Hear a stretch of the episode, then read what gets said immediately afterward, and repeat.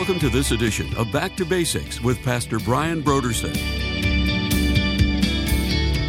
This is God's Word. And whether it's the exact word of Jesus, or it's a word of God that came through the apostles, or it's a word of God that came through the prophets, or whatever it is, God will speak into our lives. He will speak over our lives. He will speak upon our lives as we open God's Word.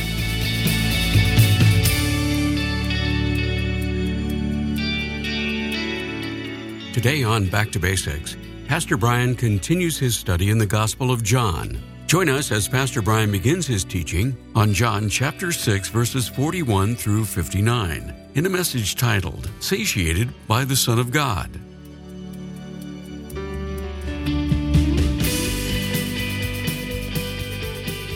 Now, here's Pastor Brian. For convenience sake, the I ams of Christ. Now, we've already considered one of the I ams of Christ. These are places, and these are exclusive to John's gospel. So, so John does this. Part of the purpose of John, you remember, or the, the primary purpose of John in writing this, is that you might believe that Jesus is the Messiah, the Son of God, and that through believing you might have life in his name. So that's John's objective. He wants us to believe that Jesus is the Savior of the world. And so, what John does that no other gospel writer does is he, he shares with us these statements that Jesus made where he used this formula, I am. And when Jesus used the formula, I am, he is identifying himself as the God of Israel. Because if you remember, or if you don't know and you happen to go back and read your Bible in Exodus chapter 3, when Moses encounters God at that burning bush, Moses asks this question. God, he encounters God. The Lord says, Take off your sandals from your feet. You're standing on holy ground. And the Lord is going to commission Moses to go to Egypt and set the people free. And Moses asks this question. He says, Who should I say sent me? And the answer that the Lord gave was this Say, I am that I am has sent you. So God identifies himself by this name, I am, which is, it sounds kind of strange, but what, but the gist of it is that, again, it's that, that sort of life in himself idea, the God who was and is and who is to come. The gist of it is the eternal one. Now, Jesus takes this, I am, and then he says certain things about himself. So we've already seen. He said, I am the bread of life. I am the bread of life. So, so seven times in John's gospel, John gives an I am statement. So I am the bread of life. I am the light of the world. I am the door. I am the good shepherd. I am the way, the truth, and the, or excuse me, I am the resurrection and the life. I am the way, the truth, and the life, and I am the true vine. So those are the seven with the, the first, uh, I am the bread of life. And we could also add to that, which we will see in our study of the eighth chapter, that there is a point where Jesus just simply says, I am. And the end of the eighth chapter, Jesus makes this declaration. Remember, we're talking about no one ever spoke like this man spoke. Jesus makes a declaration I am. He's saying, I am the one who revealed himself to Moses in the burning bush. That's how everybody would have understood what he meant when he said, I am.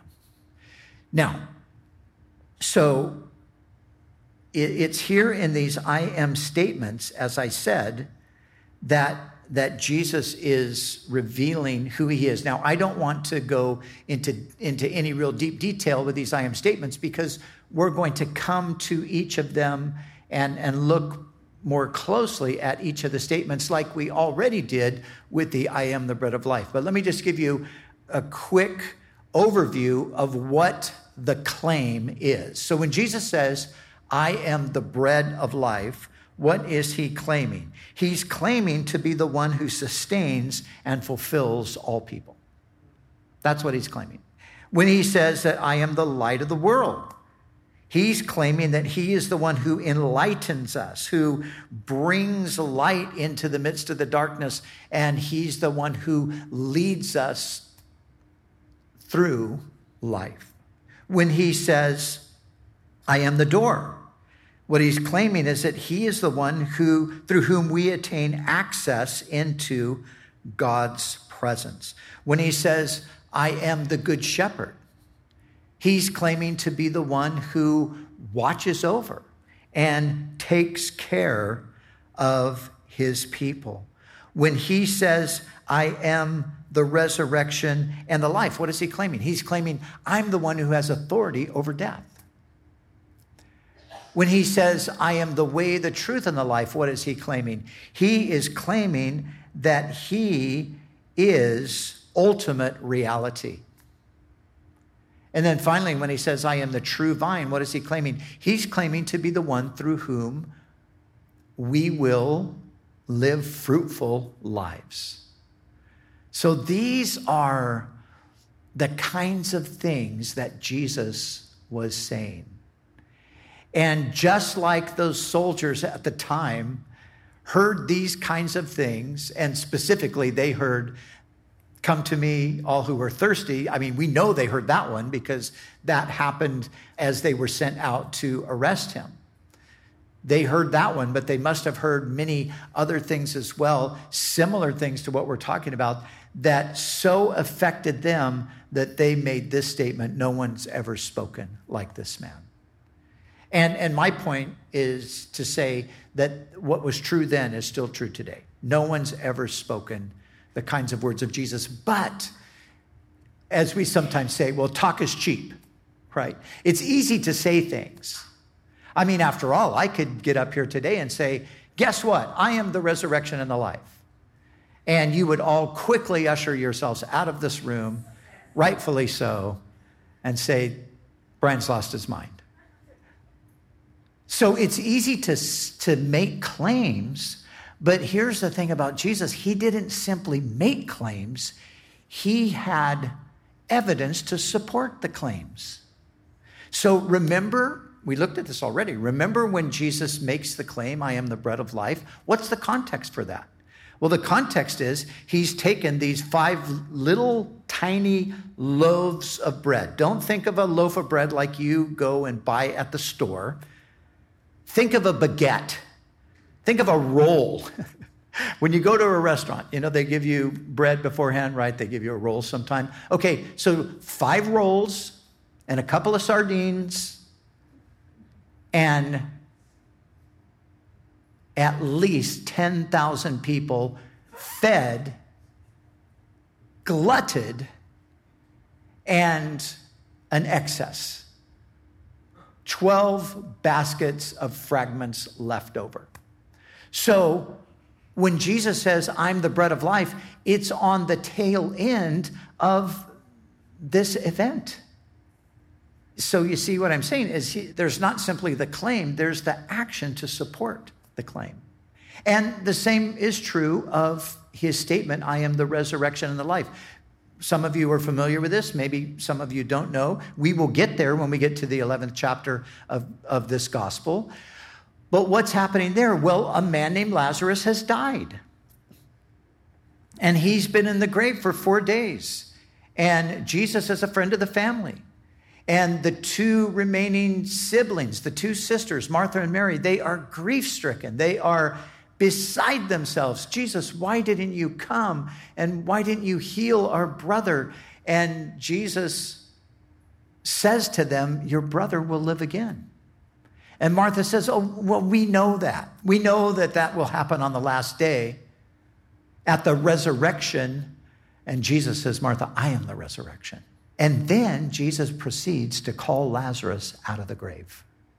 And a man who had been four days in the tomb, woke up and came forth from the grave. and went on to live his life. And the next time we see Lazarus, he's having dinner with Jesus and his family around a table. Amazing.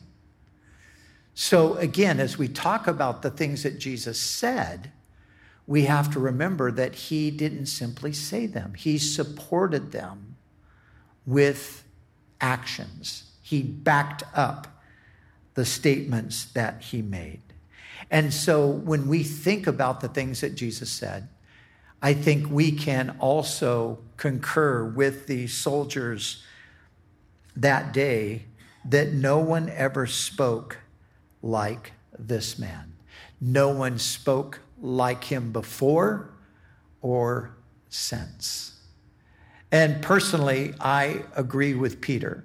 Lord, you alone have the words of eternal life. That's what this really comes down to. And so, like I said, there's, I think there's two applications here. There's one is just the, the bigger general call to all people.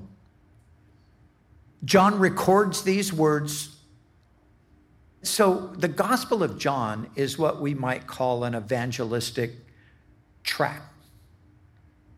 Now, the gospel has certainly come down to the church and was obviously to some degree written for the church. But John tells us that he's, he's writing it to people who don't yet believe so that they will believe and receive life in his name. And so when we think of these words of Jesus, the first application I want to make is that these words go out to all the world. These words go out to every single person. Jesus says to the whole world, He says to every single person, basically, just to super simplify it, Jesus says, I am what you are looking for. I'm what you need. I am ultimate reality, and only in me will you find out what is real and true. That's the message. Come to me. All that are thirsty, come to me and drink. And so, again, all of those I am statements, they're given as, as a broad appeal to anyone who will hear. But then, secondly, they're certainly given to us, the people of God, as well, not just to bring us into the relationship, but then once we come to know Jesus, these words are reminders to us of who he is and of what he intends to do and of what he will do and of the fact that we can continue to hope and trust and feed on these words and be sustained by them and be encouraged and built up. That's the beautiful thing about the Word of God. You know, I've been studying the Bible, teaching the Bible for four decades. That's a long time. I can hardly believe it myself. But I can stand here today and tell you so it was a long, long time ago that I read the I am statements of Christ, when I read the Gospel of John. And I remember then those words resonating and thinking how amazing this is, that this is who Jesus is. But you know what? I still have the same experience today. Not the exact same experience. Sometimes it's one of the statements of Jesus, sometimes it's, an, it's another of the statements of Jesus. Sometimes it happens just in the, in the midst of my daily reading of Scripture that this word of Jesus will just sort of leap off the page and grab hold of me and remind me of certain things. Other times it's maybe in the midst of some sort of a crisis where God will bring his word at a, at a very specific moment. I think I've told this story, but this is, this, this is one of the most in my entire life. This is one of the most significant moments where the Lord just took his word off the page of scripture and applied it to the immediate situation that I was in.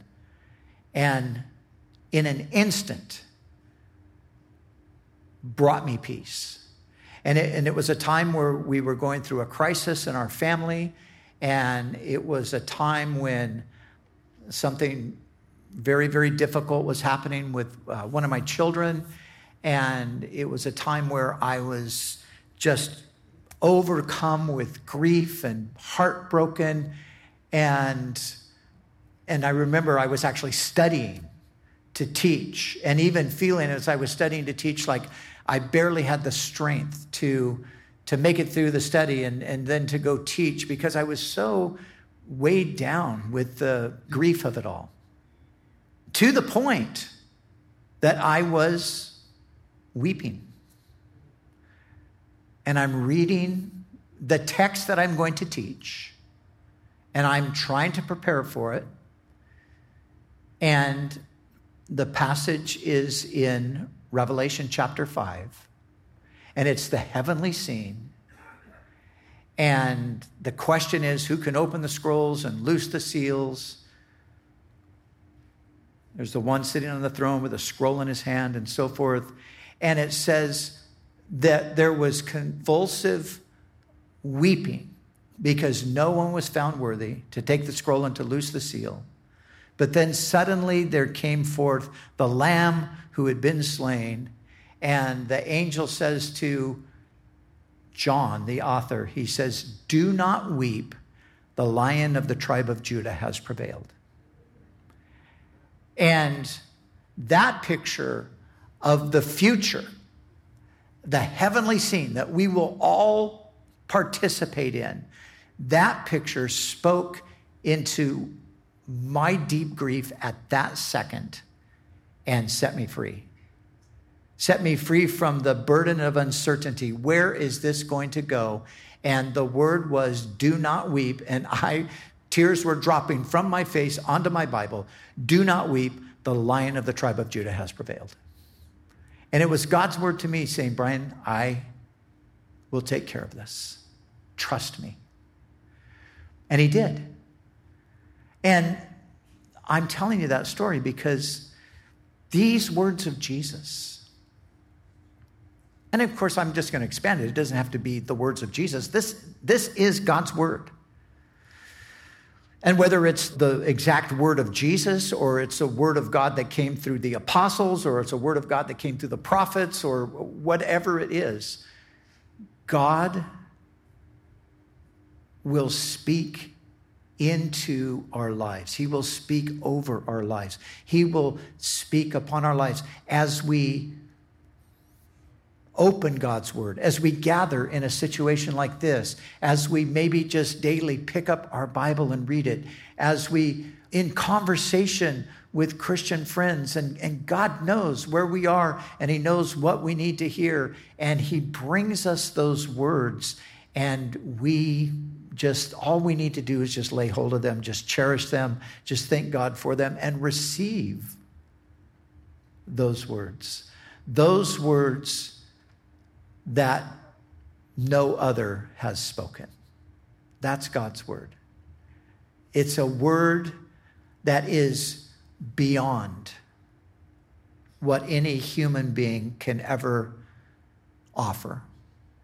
And Sometimes it might be a simple, I am the bread of life. That's it. Wow. I am the light of the world. Oh, okay. I got that. I am the resurrection and the life. And we can all imagine scenarios in life where those very words will do for us not just what they did for the soldiers, causing us to marvel at them, but also to receive the comfort, the strength, the clarity, the hope, the peace, whatever it is that we need. And what I want us to realize now as we have the opportunity to gather here around the table is that the words, like, I, uh, like I've already said, the words that were spoken then are still spoken today. See, that's the thing about the Word of God. The Word of God is eternal, it's living, it's powerful. It wasn't just a word for that time, although it was that, obviously, but it's a word for all time. And it's a word for us today. And as we come to the table today, and as we're reminded of the great love of Jesus who said these amazing things, we have this opportunity to let those words speak to us. So some have wondered, you know, so what's happening here at the church? You know, now we're, we're having these sort of extended times at the end of the service. And why are we doing that? You know, somebody this morning said to me, like, wow, I didn't quite know why we were doing what we're doing. Well, here's, here's what we're doing. We want to have, you know, outside in the world, it's pretty crazy. Not just crazy in the really crazy sense, but, but just crazy busy, crazy distractions. You know, I go out and head home and get into just the routine of life and all of that stuff. And, and it's hard to, to get time to really meditate. It's hard to get time to really focus sometimes. So, what we want to have is at least a few moments where what God is speaking to us from His Word as we gather, we're able to just sort of sit with that. And we're able to take it in. And we're able to receive from the Lord what He has for us, to give us the wisdom, to give us the strength, to give us the courage, to give us whatever it is that we need as we go back out in just to the daily experiences of life. We believe that we are the messengers of God. God is speaking through us. And that's not, it might, it might sound weird. Maybe you're here and you're like, oh no, this is about to get strange. No, the Bible says the Bible says if you speak, speak as the oracle of God, speak as the mouthpiece of God. Peter is talking to believers and calling us to do that. When the Bible tells us that God has given to his church apostles and prophets, evangelists, pastors, and teachers to equip the saints for work of the ministry so the body of Christ can be built up, what he's telling us is he's given us people through whom he speaks. And so when I'm here when Char's here, when Jordan's here, when John's here, when whoever is standing in this pulpit bringing this word, we are here with the conviction that God is speaking to you. And He's speaking to us as well. But we want to now take what God has spoken, and before we rush off back into the insanity that is the world we live in, to let that word begin to, to do its work. That's what we're doing. The words of Jesus, the words that no other person has ever said anything like, the living word of the Lord. Let it minister to you today. Let it go deep down into your heart today. He didn't just come and talk about things he came and did what needed to be done to reconcile us to God.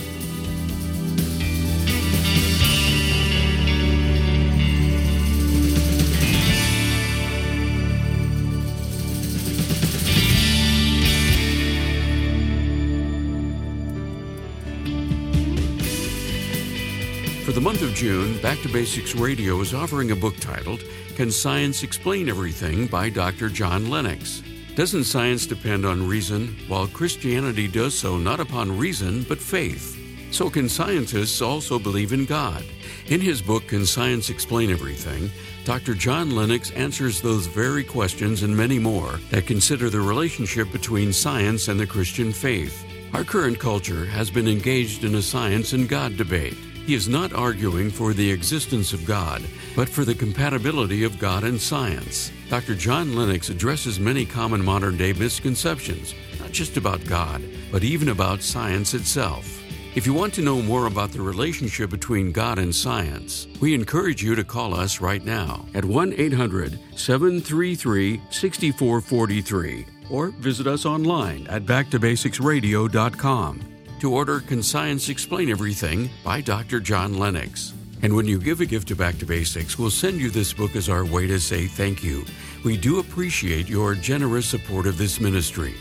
We'd also like to remind you that all of our other resources are waiting for you at backtobasicsradio.com or by calling our request line at 1 800 733 6443. That's 1 800 733 6443. Our desire is to encourage you in your daily walk with God. We'll continue next time with more valuable insights from Pastor Brian as we study together in the Gospel of John.